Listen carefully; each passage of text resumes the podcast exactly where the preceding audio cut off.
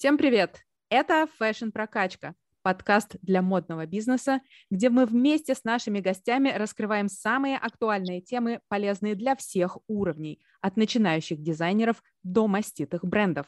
Его ведущие Ольга Штейнберг, специалист по коммуникациям и автор телеграм-канала Fashion Прокачка. И Евгений Горцев, эксперт по электронной коммерции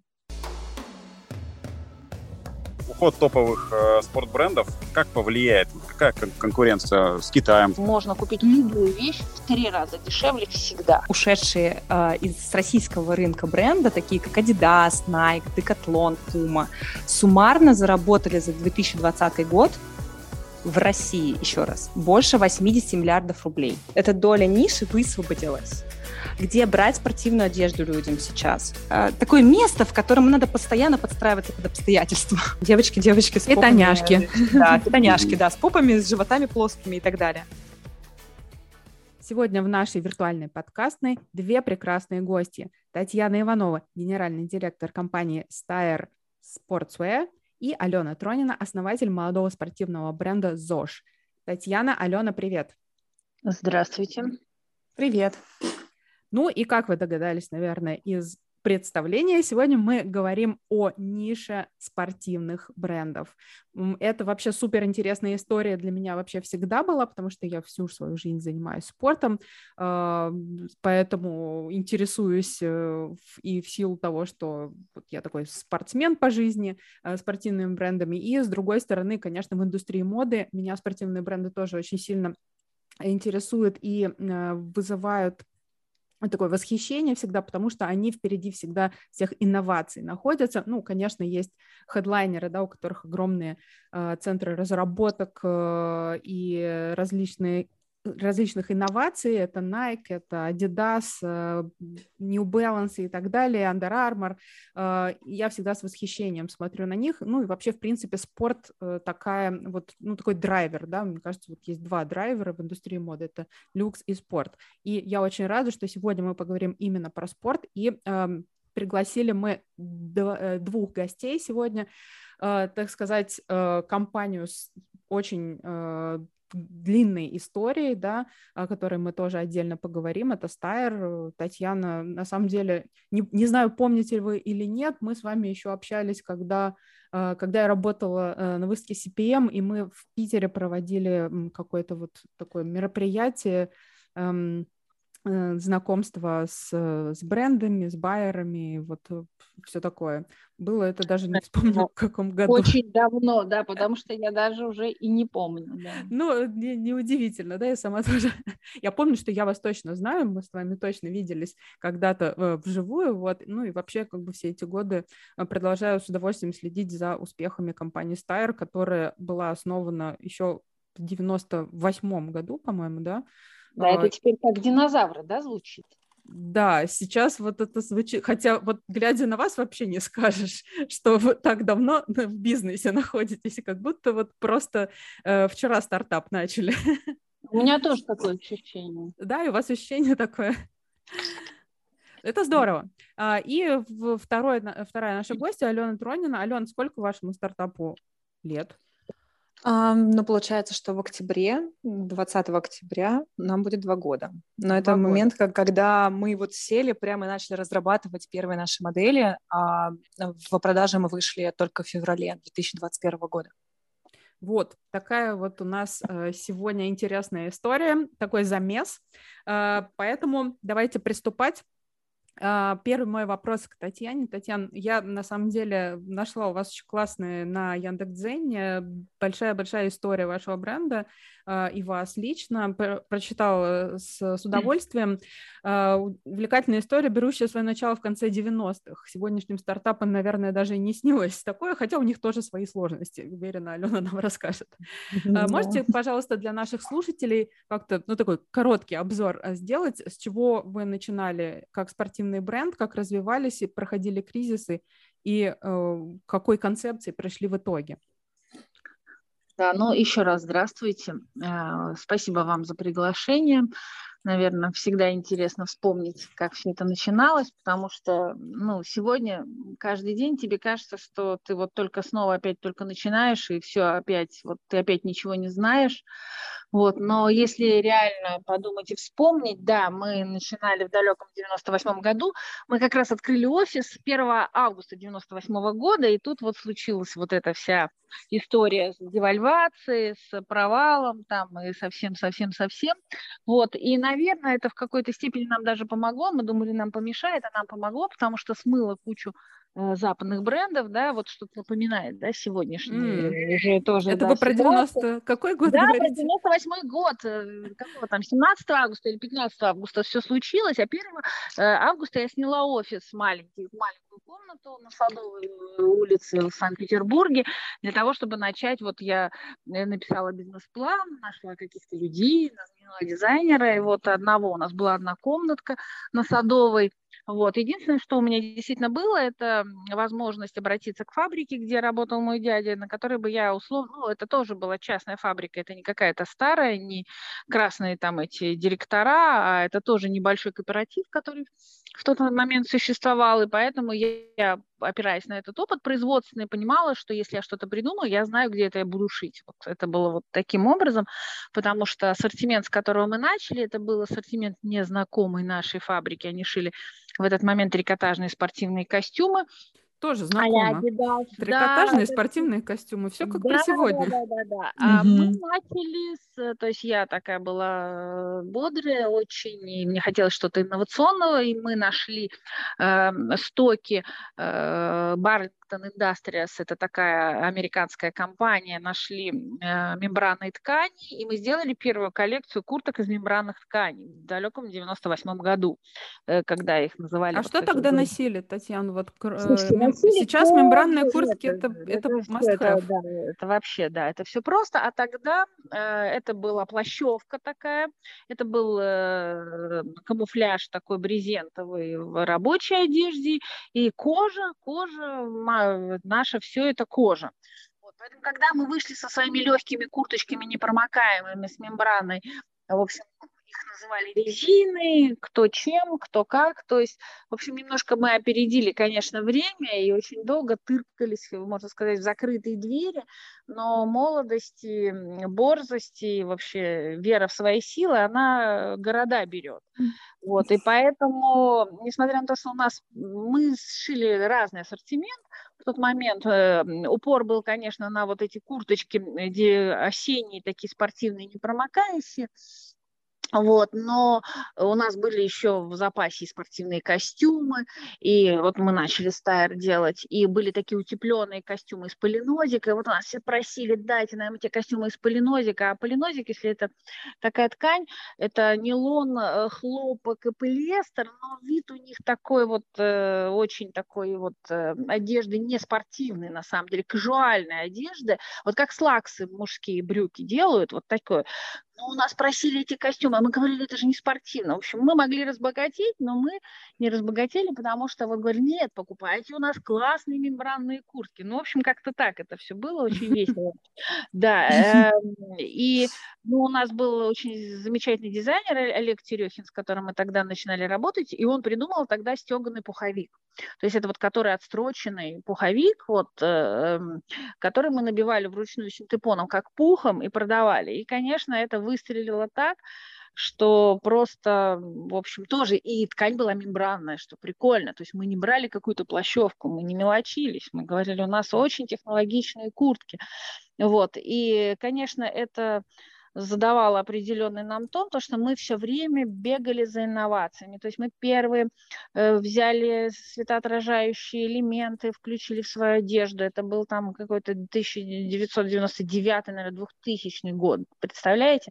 У нас первые появились непроклеенные молнии, потом мы первые же начали на них печатать мы придумали утепленные легкие брюки и все остальное, но мы были молодые, дерзкие, все время бежали за инновациями и, видимо, ну, недостаточно плотно занимались тем, что это нужно было вот внедрять, внедрять. Мы все вперед куда-то бежали, бежали, бежали.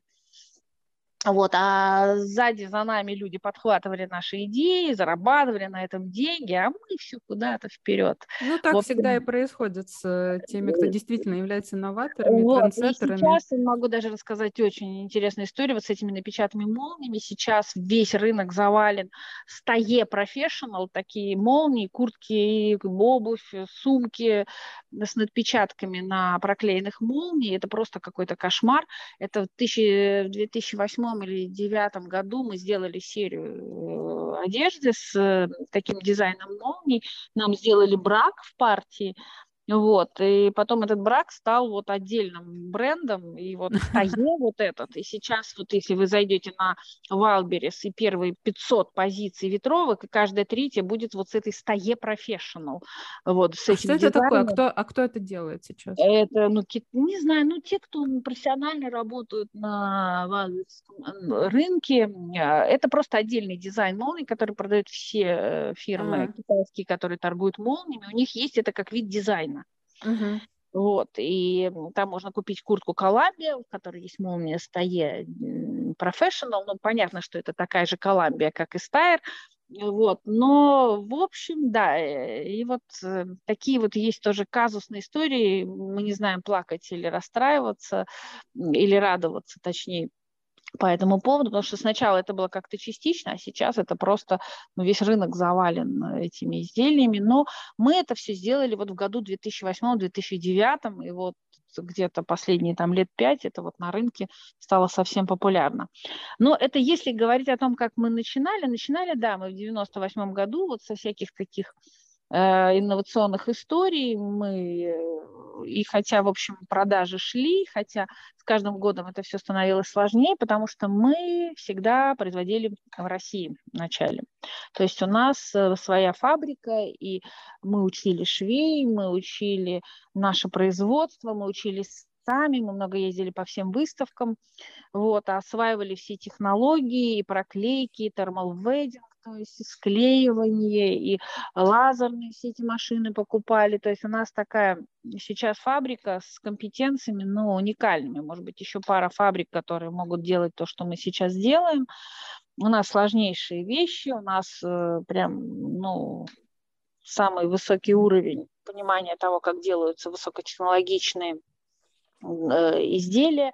И поэтому вот в последнее время, да, на нашей фабрике мы вот сконцентрировались уже на э, очень сложных технологичных изделиях, хотя, наверное, это очень не конъюнктурно, то есть то, что нас э, не сделало такими известными, как могло бы быть, это то, что мы, конечно, очень много времени уделяли технологиям, качеству, а значит и стоимость наших изделий, она не низкая, и, э, в общем, э, а люди, ну, как это, народ выбирает мурку, да, то есть есть такая фраза.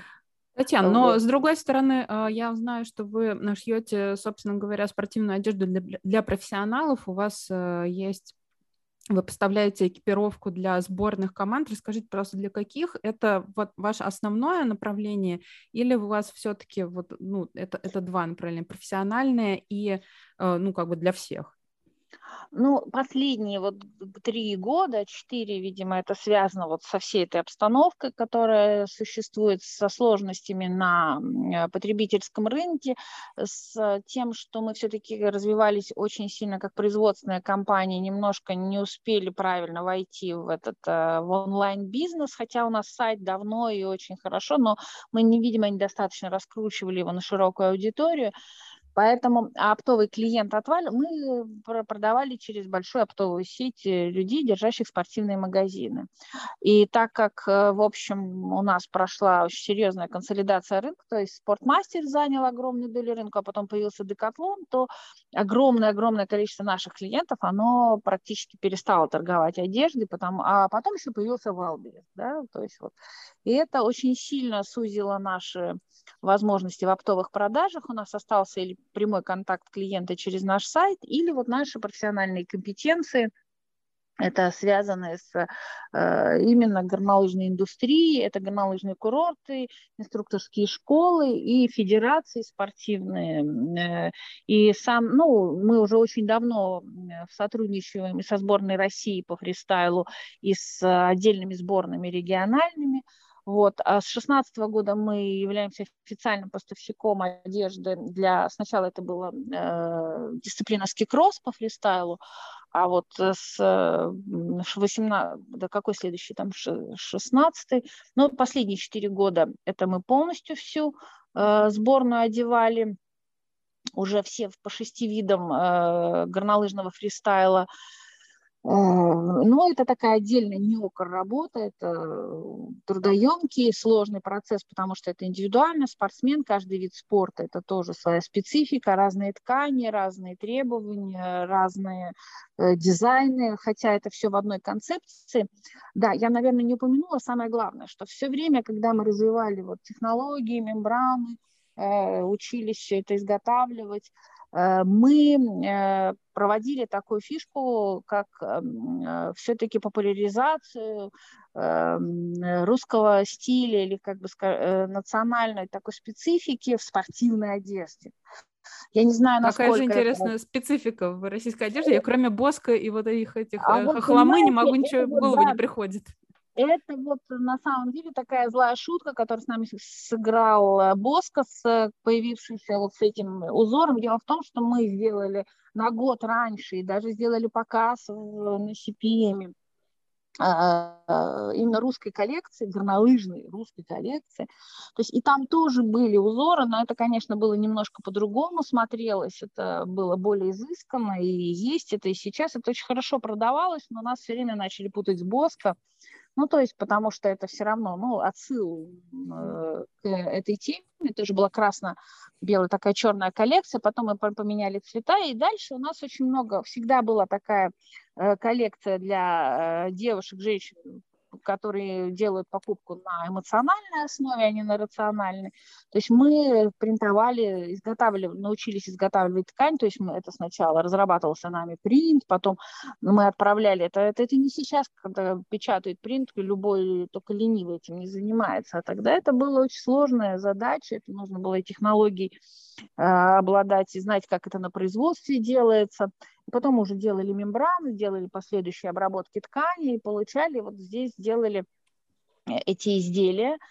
Э, и у нас вот эти все принтованные коллекции, особенно русские коллекции, то есть вот на протяжении 10 лет, наверное, с 96 по 2006 ой, с 2006 по 2015-16, это вообще была одна из ключевых линеек, которые продавались лучше всего у нас.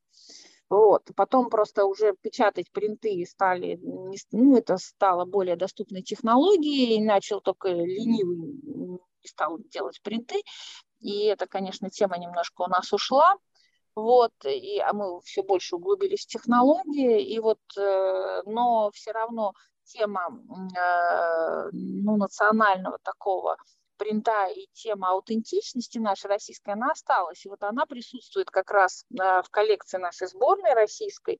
Э, вот там мы взяли э, элементы принта от этой самой, от, господи, росписи храмах Василия Блаженного, внутреннюю роспись, ее mm, наложили. Да, да, да, такая, она, она очень спортивная, там элементы чешуи, элементы палиха, вот, э, ну, чешуи, я имею в виду, вот, которые, э, господи, кольчуги. Кольчуга, элементы палиха такие вот, э, и это все включили в этот принт в состав коллекции. вот уже с 2016 года в разных вариантах, то есть это является основной такой фишкой, это очень видно, когда спортсмен едет, это видно, они на Олимпиаде были, в Тихищане, и вот сейчас в Пекине, очень это все на самом деле здорово смотрится хотелось начать именно с истории, как, как вы в 98 году были стартапом, да, и пока мы еще не забыли вот эту вот всю историю, как это все начиналось, хочу спросить Алена. Алена, давай теперь посмотрим на твою историю, да, у нас сейчас есть уникальная возможность сравнить, как бизнес начинался раньше и как сейчас. Расскажи, пожалуйста, коротко о том, как ты пришла к созданию э, ЗОЖ, э, твоего бренда, э, mm-hmm. может быть, какие-то уже уловила сходство с историей Стайр вдруг? А, ну, может быть, есть некие сходства на самом деле.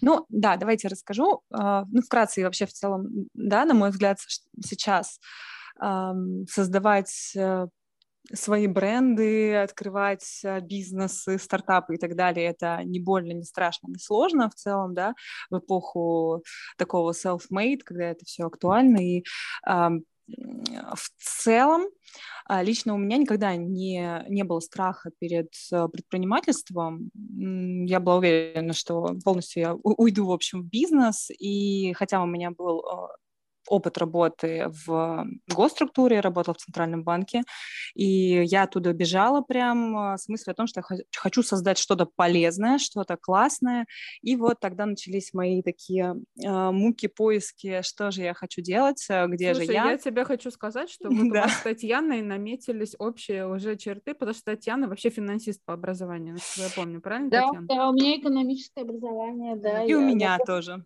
Прекрасно, прекрасно. Это, мне кажется, это вообще лучшая основа.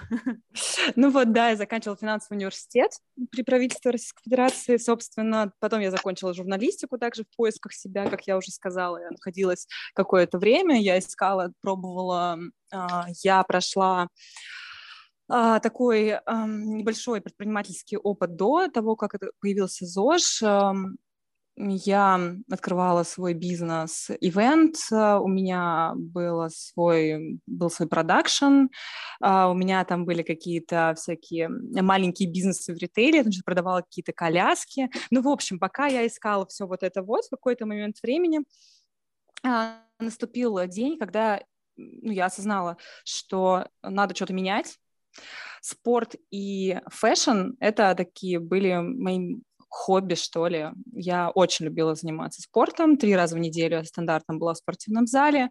Ну и fashion — это просто как бы про, про то, что мне просто всегда нравилось красиво одеваться, я интересовалась модой.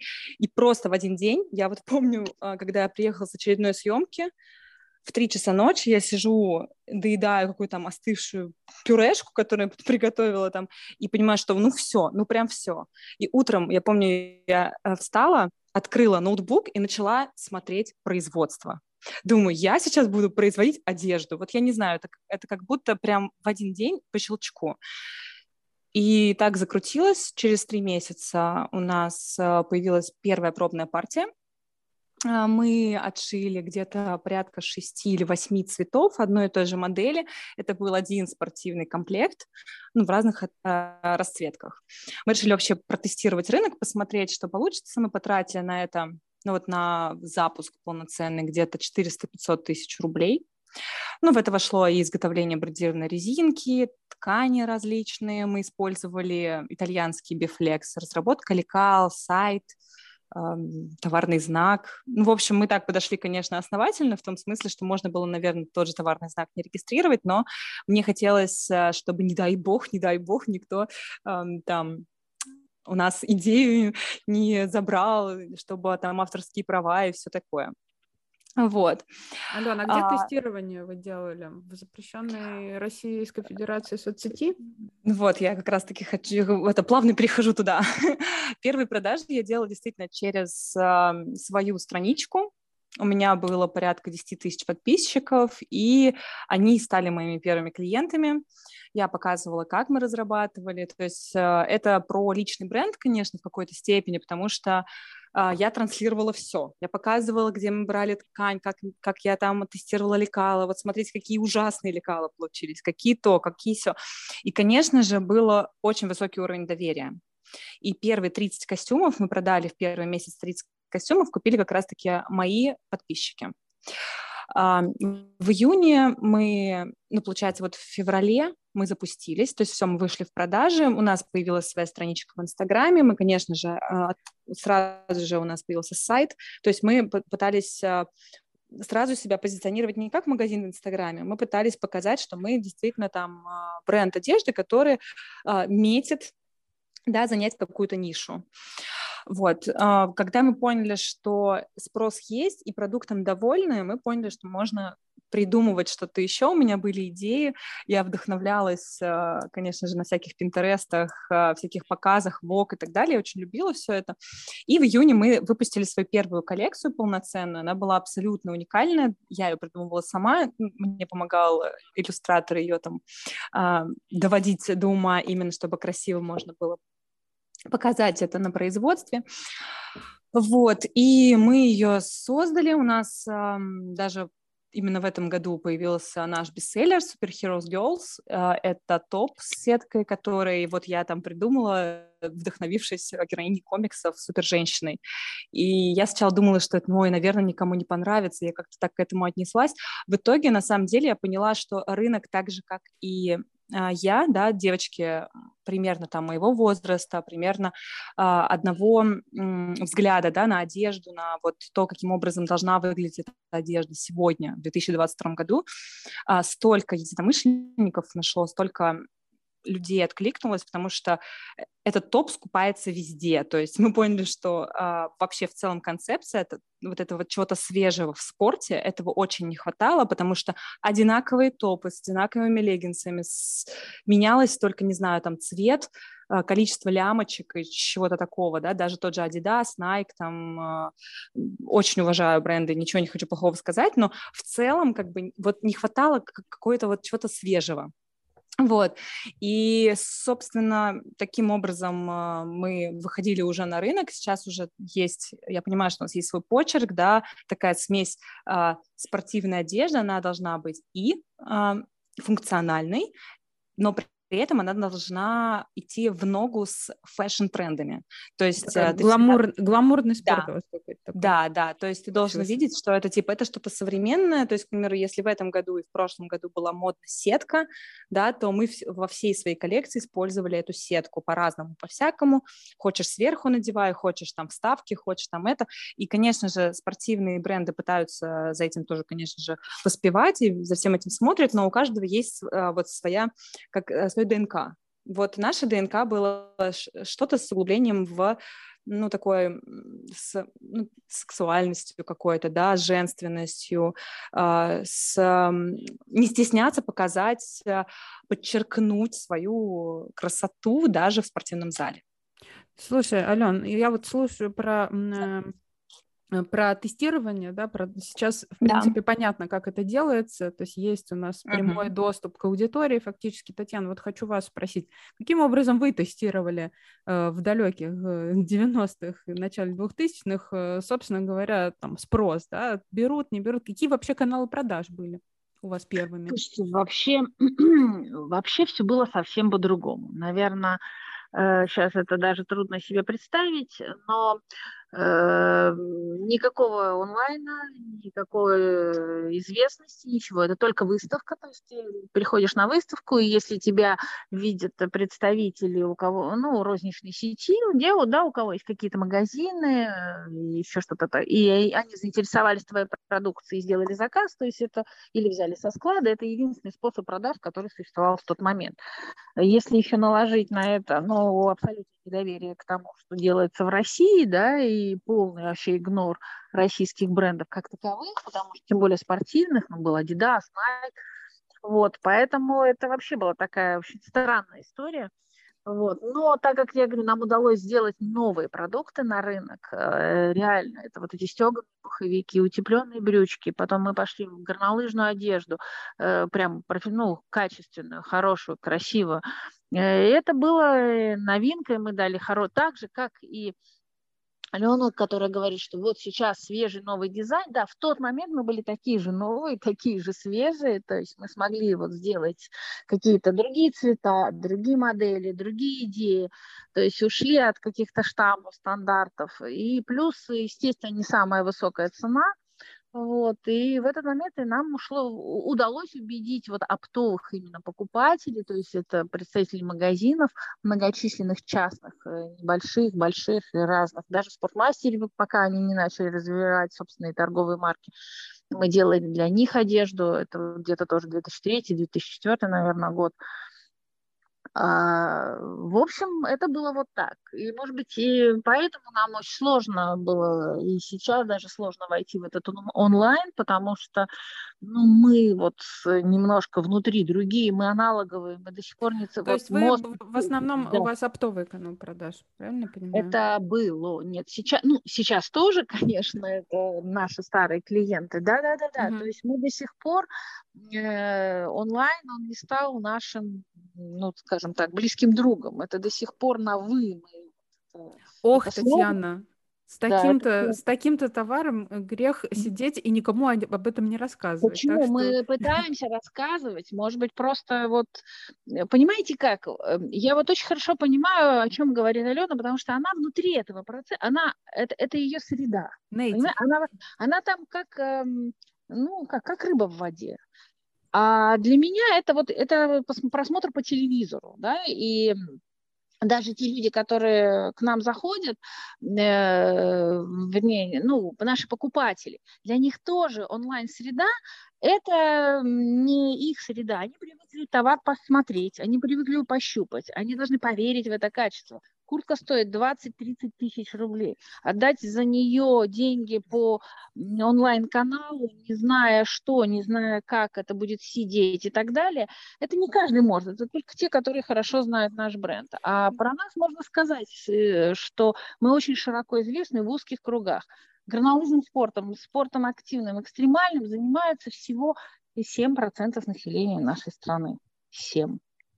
Ну, Плюс 7% не такой плохой уж рынок, Татьяна. Вот, Ален, а, а, человек, а, вы на, а вы на что вещи, нацелены? Да, представьте, эти вещи носятся по 5-7 по лет, да? Нет, это да. все очень, да, непросто. Это немножко другое, да, конечно. Это более такие профессиональные вещи. А, Ален, вы, у вас направление фитнес, да? То есть фитнес это, конечно, более широкая такая. Я не знаю, сколько процентов российского населения занимается фитнесом. Ну, гораздо ну, больше, чем в Да, а, да, у нас а, в основном это фитнес, но вот а, хочется сказать, что на самом деле рынок же сейчас сильно растет, потому что в последние годы спортивная одежда, да, это тренд на ЗОЖ, на здоровый образ жизни, на, эм, на популяризацию спорта, на заботу о себе и так далее, так далее, все равно э, создает вот эту вот а, необходимость покупать больше спортивной одежды. Мне кажется, и горнолыжка в том числе.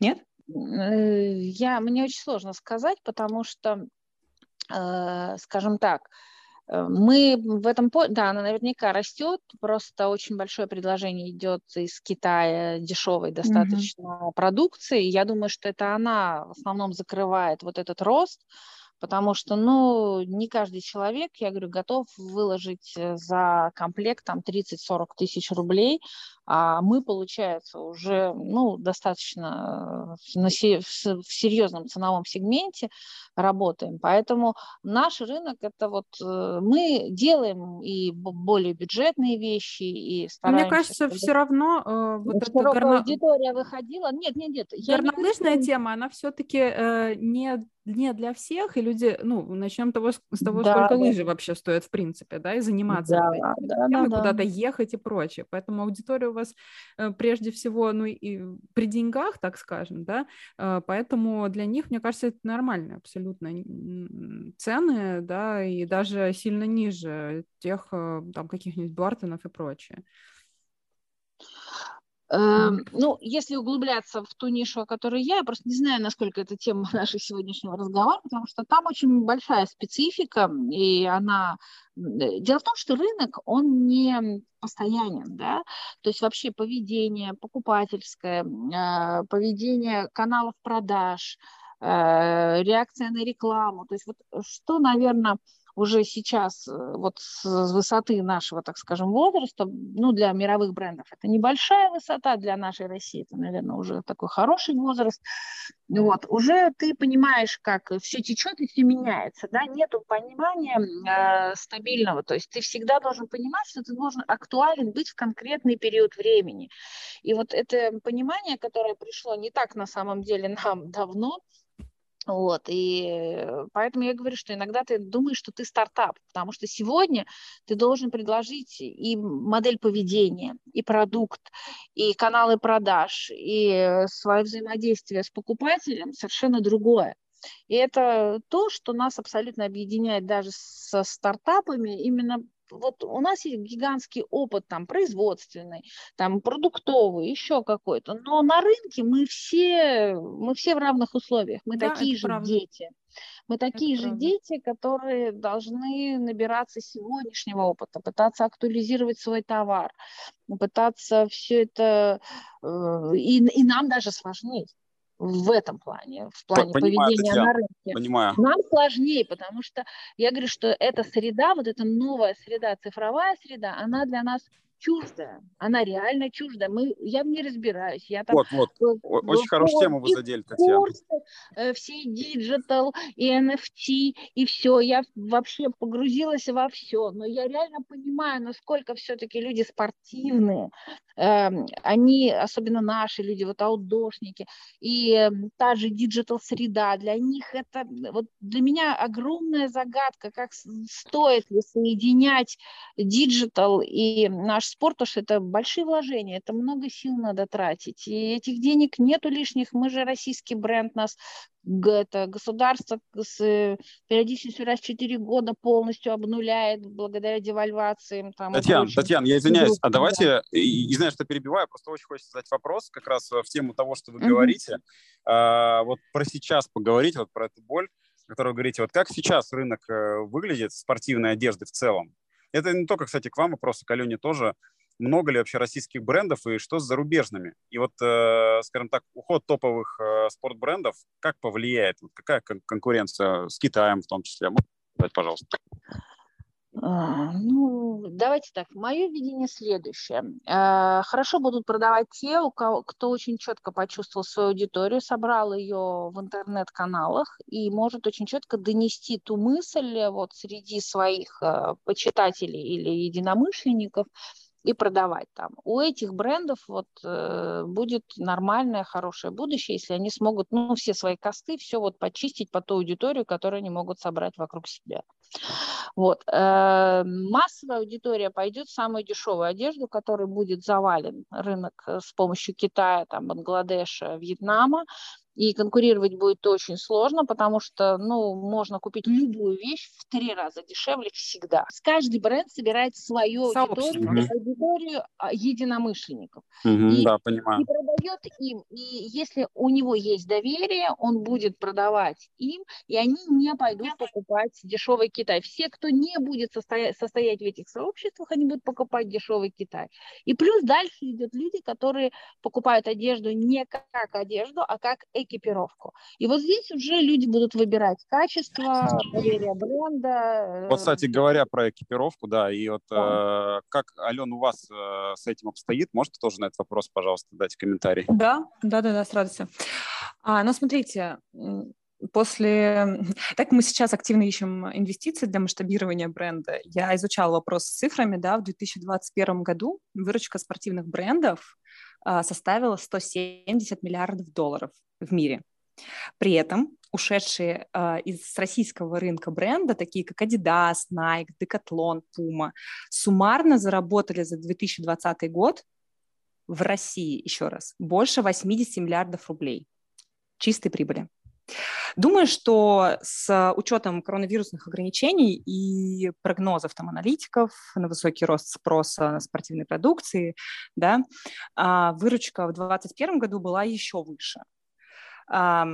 У меня этих данных, к сожалению, нету, да, не нашла в хороших источниках. Так вот, эта доля ниши высвободилась. Где брать спортивную одежду людям сейчас? Куда должен распределяться этот бюджет? Понятное дело, что покупательская способность людей в России сейчас э, упала, да.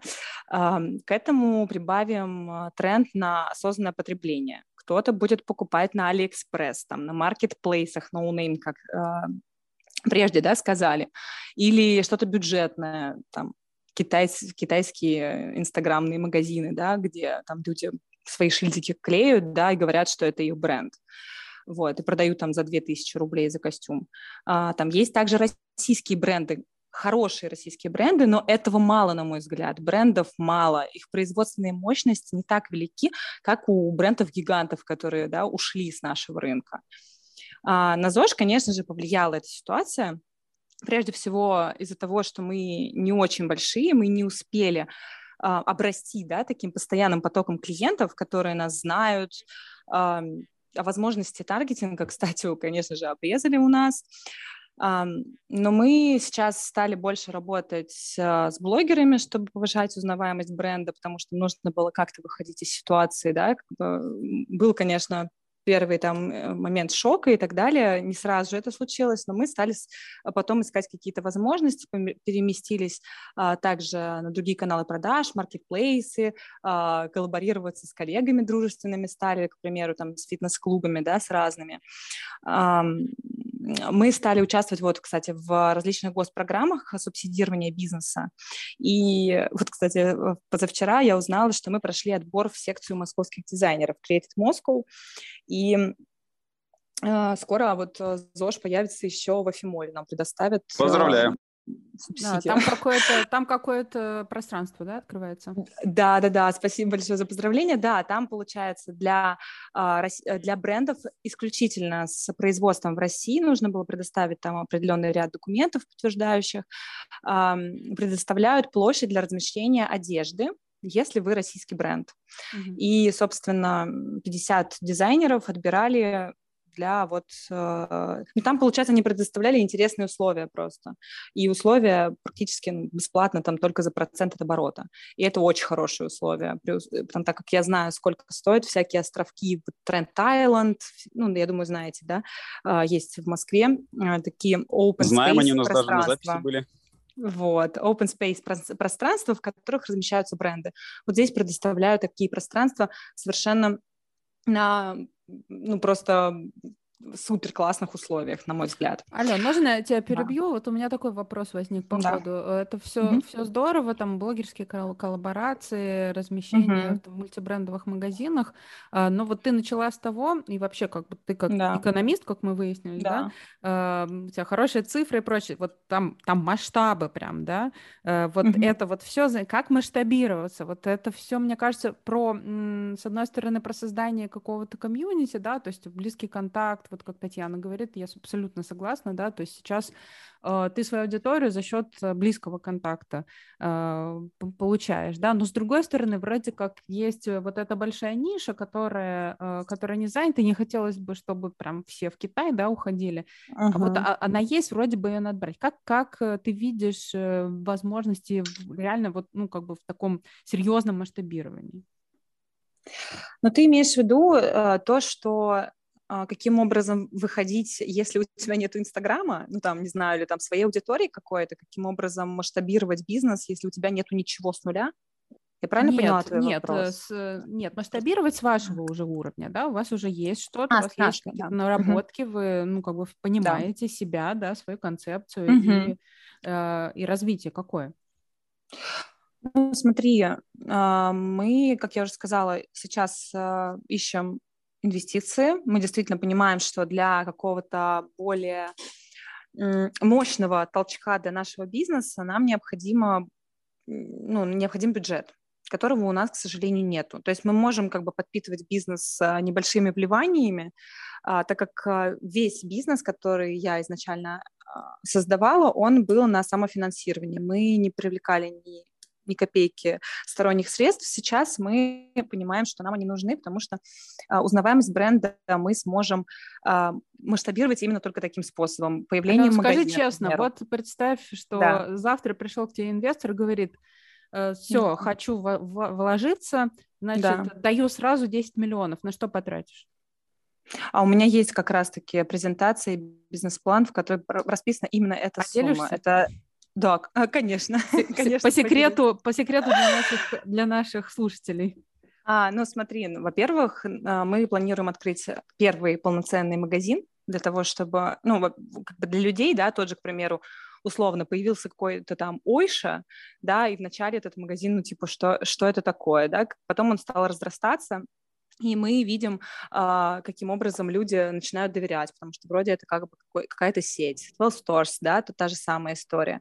И а, мы на данном этапе есть, у нас есть шоурум, у нас а, есть несколько корнеров в в регионах, но этого недостаточно. Мы хотим именно открываться магазинами.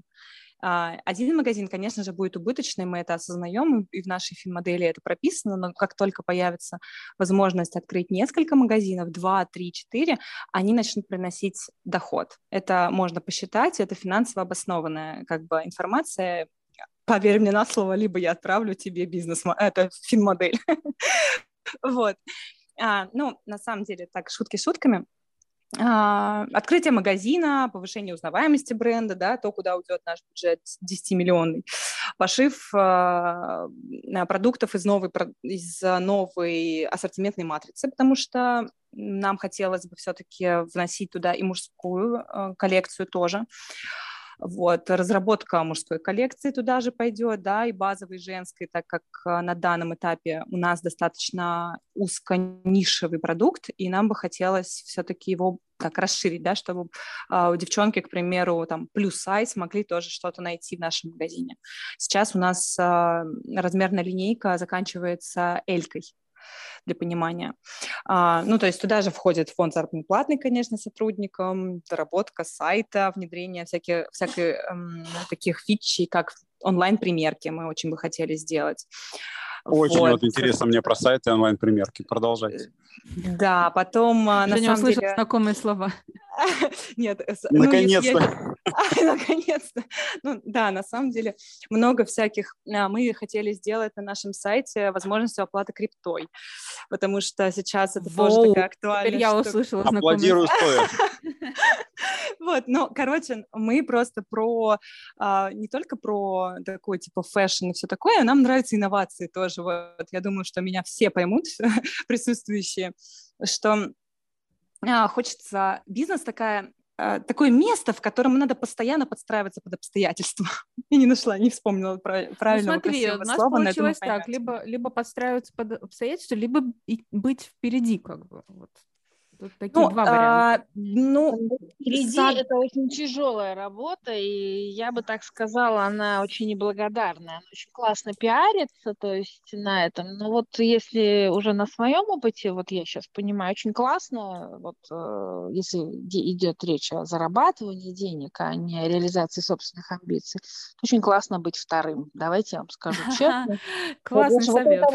Вот то, что мы, да. Я согласен, да, очень хорошая мысль. мы делали очень долго и пробивали стены. Понимаю, вот э, мы предлагали одежду из тех материалов, которые потом становились популярными через 5-7 лет а мы ну, очень долго это вкладывали, сделали, объясняли, рассказывали, получали отзывы, бросали это дело, и потом это только приходило на рынок, и мы оказывались вроде бы как, э, вроде бы мы были первые, но теперь уже никто не знает, что мы здесь это были первые, и вот уже это кто-то другой, и у нас таких обломов было просто, ну, не знаю, десяток точно наберется, поэтому э, сейчас мы уже такие, вот мне иногда хочется сказать, знаете, вот мы сидим в засаде такие за угла и смотрим так, что из того, что мы и так знаем, выстрелит быстрее. То есть вот реально сейчас мы, вот нач... я начала уже, видимо, э, занимать такую позицию. Хорошо, хорошо, я это знаю, это знаю, все знаю, и это вижу, все. Но я подумаю, буду ли я этим заниматься, или пока пусть первый себе обдерет все коленки, а я уже тут вот зайду. Да, это для, если мы говорим о бизнесе, это важно, да. То есть, это прям, ну, слушайте, да. прямо такой мне сейчас сделали разворот. Я никогда не думала об этом вот с этой стороны. Только бизнесмен и предприниматель может тебе вот так честно сказать. Спасибо огромное, Татьяна, за этот комментарий. Реально прям глаза открыли сейчас. Ну, потому что я говорю, мы очень много потеряли, наверное, но времени, де- денег мы потеряли. Я ни о чем не жалею, вообще ни о чем, потому что это было частью моего характера и, наверное, остается. Но денег мы потеряли очень много на этом, потому что, да, удел первых это, к сожалению, да это во всем. Если мы почитаем любую историю бизнеса, ведь э, даже Google карты, да, мы все знаем, что это не они придумали. Ну, все, все придумали не те, кто теперь на этом заработал. Это правда. Да, Жень, какой у тебя был следующий вопрос? Да, вопрос у меня даже несколько, коллеги. Вот э, интересно мне и Алене, и Татьяне задать вопрос. Вот, Татьяна, вы работаете очень давно уже на российском рынке, там большую часть времени его существования фактически. Вот, и интересно, насколько у вас сейчас сильна узнаваемость бренда и как взаимодействуете с аудиторией сегодня. Ну и Алене такой же вопрос. Вот. Не так давно работаете, но тот же вопрос, как сильно бренд узнают и как взаимодействуете. Вот интересно посмотреть на разницу, если она есть. Ну, я думаю, что, наверное, разница есть, но это в первую очередь разница в аудиториях, да, и как я только что говорила, что мы очень широко известны в узких кругах. То есть в том э, сообществе, на котором мы сконцентрировали свои усилия по э, маркетингу, по продвижению, мы, конечно, очень известны. Но на широкую аудиторию нам в свое время не хватило ни сил, ни ресурса, ни денежного, ни продуктового. Это очень серьезно делать большие А сейчас коллекции. еще хотите это делать? Э, слушайте, ну, амбиции, они же всегда есть. Ты всегда хочешь быть самым знаменитым, самым удачливым, самым широко известным. Ну, по крайней мере, я думаю, что все, кто занимается своим бизнесом, где-то внутри есть эти амбиции, и у нас они есть. И, но понятно, что я не хочу быть э, брендом, который делает всю спортивную одежду, потому что всю спортивную одежду это совсем другая. Да нету таких. Все равно все бренды нишевые. Вот. И, но в своей нише, да, конечно, да, да, да, три раза, да, четыре раза, да, да, угу. мы хотим, и это наша задача, это цель, и мы, в общем, шаг за шагом все равно... Как? А что конкретно, да, вот в ближайший там, год у вас намечено... Амбассадоры, амбассадоры угу. э, участие в мероприятиях, связанных с экстремальным бизнесом. Как ни странно, детей вот эти истории, мы сейчас вот все в онлайн, а мы наоборот в поле. Мы поняли, что наша аудитория, она в поле, она реально занимается активно. Ну, то есть э, есть две аудитории Одна аудитория так ушла э, в онлайн, да, это игроманы, это все, все, что связано с digital ом. И есть другая аудитория, которая живет настоящей жизнью, и наша аудитория – это люди, которые любят пощупать, любят э, ветер в лицо, э, там, мороз, как это, снег, Э, это люди, которые живут реальной жизнью, по крайней мере, точно не меньше, чем онлайн. И для этих людей э, нужно, им нужно показать этот товар, и это, скорее всего, все-таки те места, где они скапливаются, поэтому мы свои усилия будем в первую очередь туда направлять. Расскажите, пожалуйста, а, амбассадоров вы выбираете из кого? Э, ну, это, опять же, авторитетные люди в тех или иных нишах, да, там, видах спорта. Говоря, ну, э, не совсем виды спорта. Со спортом это не обязательно все... спортсмены. Да, да, нет, нет, нет, конечно, нет. Э, со спортсменами все очень сложно, они очень, все, особенно, во-первых, они у нас неизвестны и не так популярны, как это в Европе делается. То есть, ну, вот вы знаете наших э, олимпийских призеров в фристайле? Нет, в, да, в фристайле нет, потому что я не очень активно смотрю фристайл. Ну, ну просто равно, есть же ну, фанаты например, в каждом ну, виде спорта. Ну, в фигурном катании вы же, наверное, тоже не сильно его смотрите, но при этом вы, наверное, знаете Плющенко. Но все-таки это более популярный вид спорта. Э, да, а горнолыжников, лыжников, и тем более в горнолыжном спорте у нас нету больших успехов, а вот во фристайле реально у нас есть призеры в, в трех видах спорта, но их не знают, и они не медийные личности, потому что, ну, вот как-то у нас это не популяризирует. Поэтому да, популяризировать спорт среди них невозможно, ну, на массовую аудиторию через них невозможно. Э, это там мы имеем авторитет среди той же профессиональной спортивной аудитории. Вот. А э, что касается массового спорта, да, это блогеры, это люди, которые собирают, э, это инструктора, которые э, катаются, которые являются проводниками для многих, э, там, по крайней мере, они могут свое экспертное мнение выразить. Это э, люди, которые занимаются путешествиями, ну, то есть те, которые сейчас имеют некую свою аудиторию, и мы пытаемся с ними работать, хотя, в общем, это не просто потому, что они тоже имеют, но это такая точечная работа. Вот у, у этого человека 5-6 тысяч, да, того, конечно.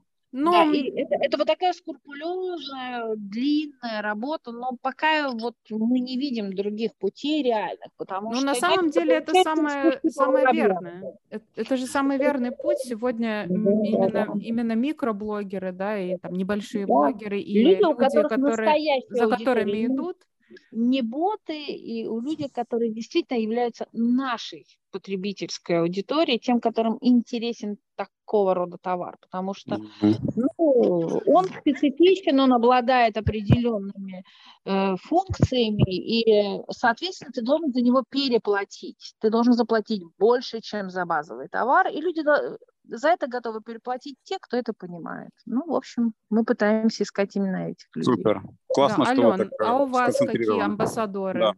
Алена, говорила, пожалуйста. что вы тоже работаете с, эм, э, блогерами. с блогерами, да. Да. Кого вы выбираете? Ну, на самом деле, э, не знаю, хорошо это или плохо, но к нам очень многие блогеры приходят это сами. Они приходят и предлагают... Ну, хорошо, вы, э, значит, э, тоже очень известны в узких кругах. А, ну, как бы так сказать, в узких кругах, но я бы сказала, что приходят всякие резиденты или, как э, правильно называются, люди, которые в Дом-2 а, снимаются, снимались, не знаю, Дом-2 существует еще до сих пор или нет, ну, в общем...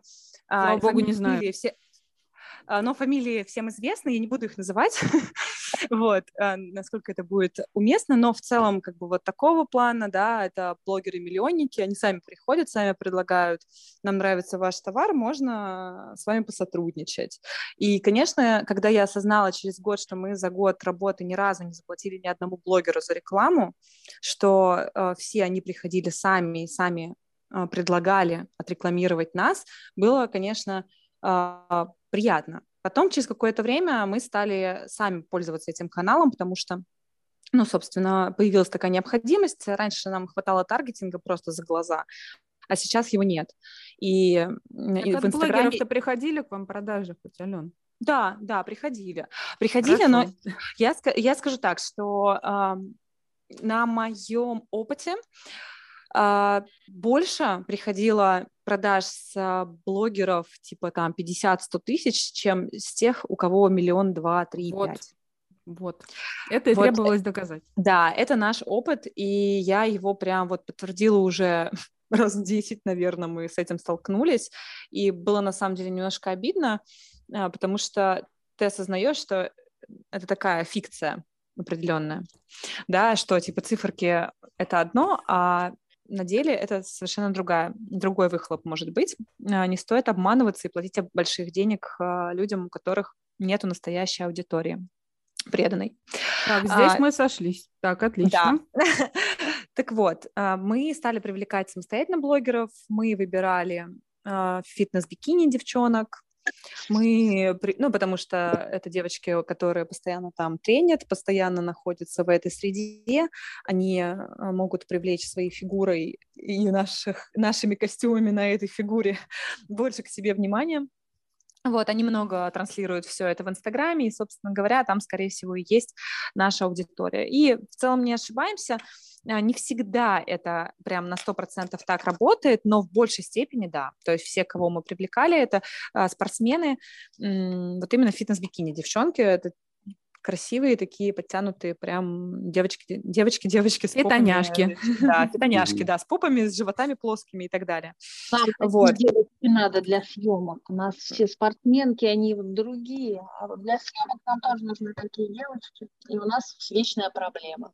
Да, это, э, кстати, это, это действительно очень большая проблема найти спортивных а, девчонок Моделей. для съем... да, Да, спортивных да. моделей. Именно из-за этого обычно снимаюсь а, я и снимаются еще мы просто днем с огнем ищем постоянно модели. Это очень сложно, прям супер сложно. Какая А интересная вот- специфика у вас, оказывается. Да, Да, Я даже не не думала об ожидал. этом. и когда ты Обычно обращаешься в модельное они агентство, Худые, они худые. Да, они- это понятно, да. Я просто не думала об Это, этом наверное, никогда. как белье. Вот для белья ищут таких Мгм. девчонок сочных. А у нас еще и ноги должны быть определенной Мгм. длины, и попка должна быть, и они должны смотреться, то есть э, вот э, спортивно, да, то есть это очень проблематично. Так, А Женя, мы срочно заводим модельное агентство со спортивными моделями. А Два клиента есть уже. э, на лыжах, на натуре, да, то есть это вообще огромное, то есть они же, это же надо правильно стоять, то есть А то сразу считается, да, что человек не умеет. Вот нам, чтобы снять э, лукбучную съемку, каталожную съемку, имиджевую съемку и контент, то есть это вот четыре разных вида съемки. Представляете, это бюджеты, да?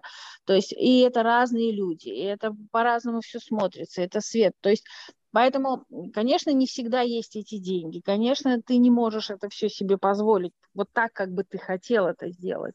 Потому что сегодня это, да, усложнилось. Раньше мы просто на каталог сняли, сделали одну съемку, нарисовали модели и продаем нашим оптовикам. А теперь видео, ау- э, видеоконтент, фото, имиджевая съемка, каталоги, экспертные все эти э, обзоры товара. То есть Это бесконечный, бесконечный объем работы только для того, чтобы вот донести до покупателя там, этот товар. Да, это... Зато и... появилась возможность показать людям в разных... Э, то есть мне кажется, то, что это расширяет возможности.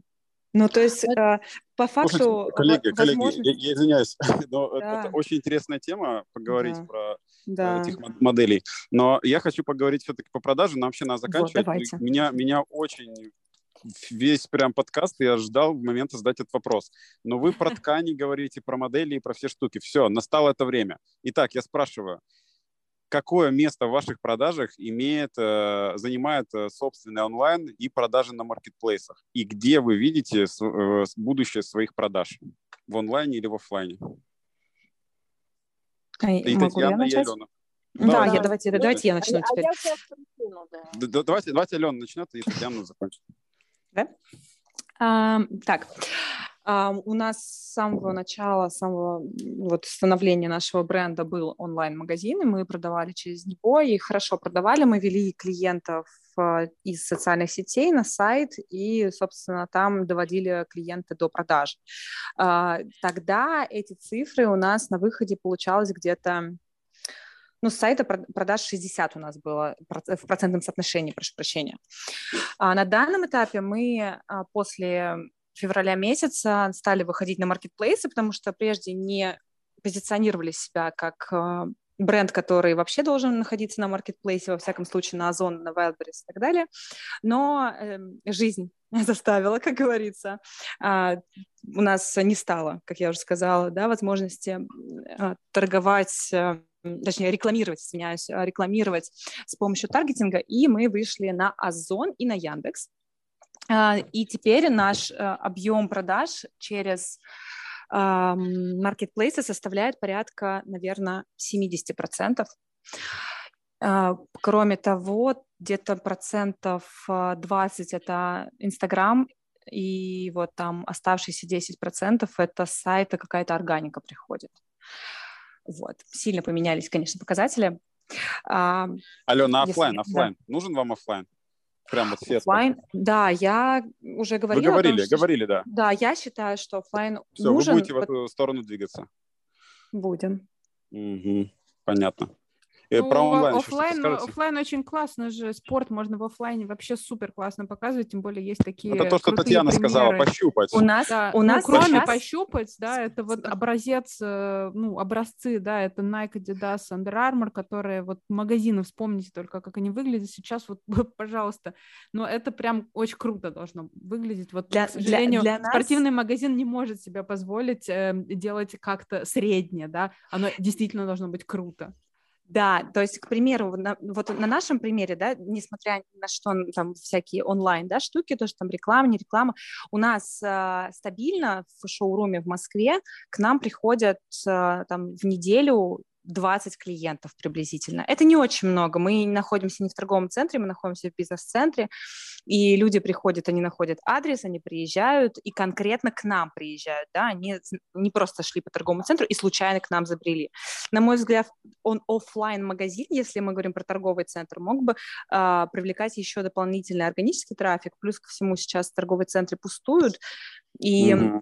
для нас это возможность, опять-таки, э, дать еще какую-то какую возможность людям э, найти какой-то новый спортивный магазин, где они смогут прийти, mm-hmm. померить, потому что наша одежда, она, она вся в обтяжку, там не, не, нельзя, чтобы там, не знаю, вываливался бок у девушки, она должна померить, чтобы ей не передавливалось здесь, не вываливалось там. Это специфика одежды, да, спортивная. Это не просто повседневка, рубашку сверху накинул, застегнул на пуговички и пошел, как бы и не видно, да, там, не знаю, жира или э, целлюлита, что обычно девчонки пытаются скрыть. Да, это спортивная одежда, и девчонки очень щепетильно к этому относятся. Поэтому офлайн для спортивной одежды, для нашей фитнес-одежды это важно. Ну mm-hmm. и при условии, что у нас ценовой сегмент а... все-таки такой middle, middle up. Mm-hmm. Хорошо, спасибо, Алена, очень интересный ответ, правда.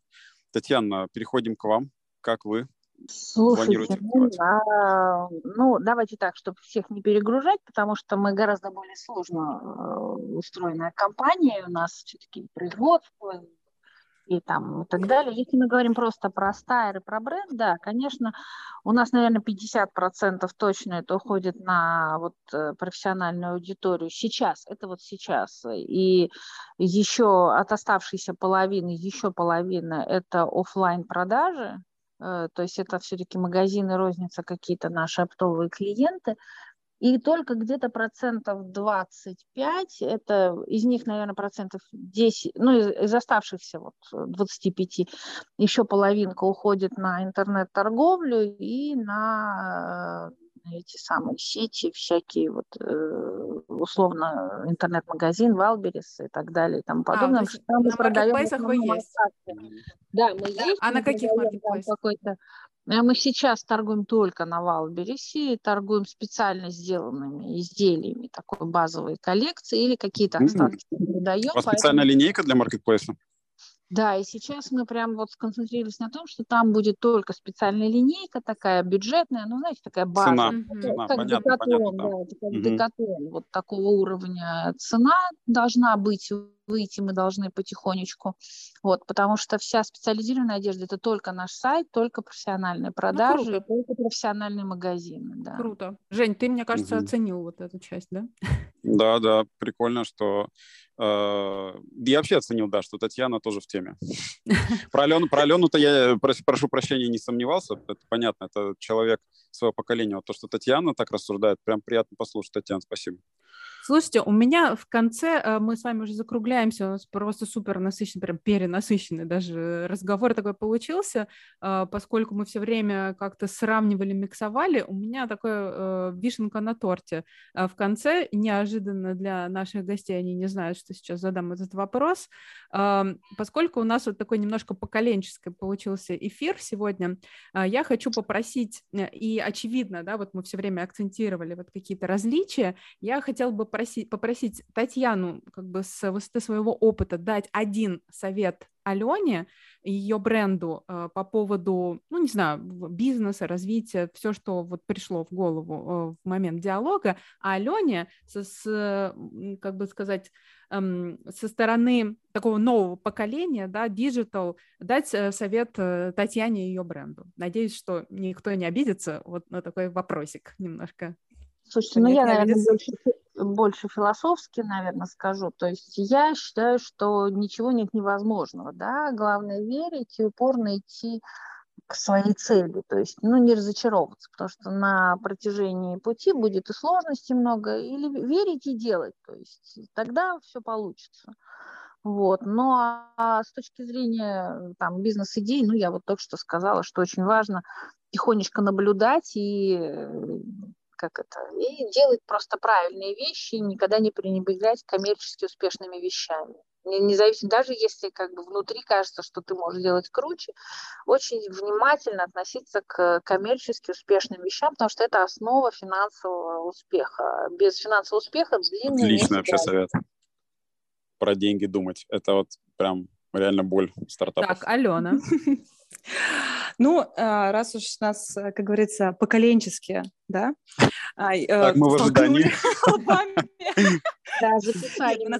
На самом деле а, я не помню, где это услышала, но один какой-то умный человек, мне просто понравилась сама по себе идея.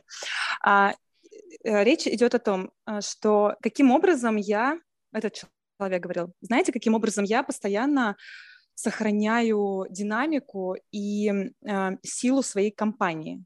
Я, вот мне сейчас, как говорит этот человек, мне сейчас 55, но я всегда в свою команду беру людей прошлого поколения, тот, кто меня моложе, и каждый раз у меня в команде есть люди, представители там и от 18 лет и старше, старше, старше, старше для того, чтобы а, моя компания всегда была молодой и всегда шла в ногу со временем. При этом я всегда подпитываюсь от них вот этой вот энергией, э, позитивом и верой в то, что несмотря ни на что у нас все получится.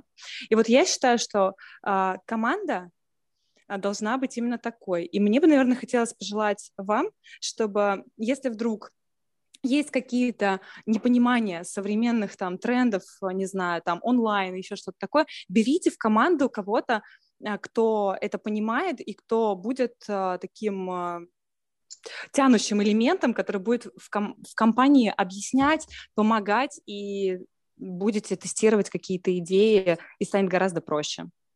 Достойный ответ. Долго получилось, но я постаралась. По-моему, вы прекрасные обе. Спасибо. Татьяна и Алена. Было. Да, спасибо. прекрасное завершение нашего диалога. Огромное вам спасибо за такое глубокое развитие темы э, ниши спорт. Э, да, Жень, по-моему... Мы теперь, мы теперь верим в, в отечественный спорт. Все. Да, давайте все вместе поверим, и тогда все получится. Ну что ж, большое спасибо, и надеюсь, что до новых встреч и в офлайне в том числе. Спасибо вам большое, что пригласили, ребят. Спасибо большое, коллеги. Счастливо. Да, пока-пока. А я напоминаю, что это был подкаст Fashion Прокачка, и с вами были Евгений Горцев и Ольга Штейнберг, а также, также на, наши прекрасные гости Татьяна Иванова, а, основатель и генеральный директор компании Steyr, и э, Алена Тронина, основатель компании ЗОЖ. А, подписывайтесь на наш подкаст, не забывайте, так вы будете в курсе того, когда вышел наш очередной эпизод. Всем пока!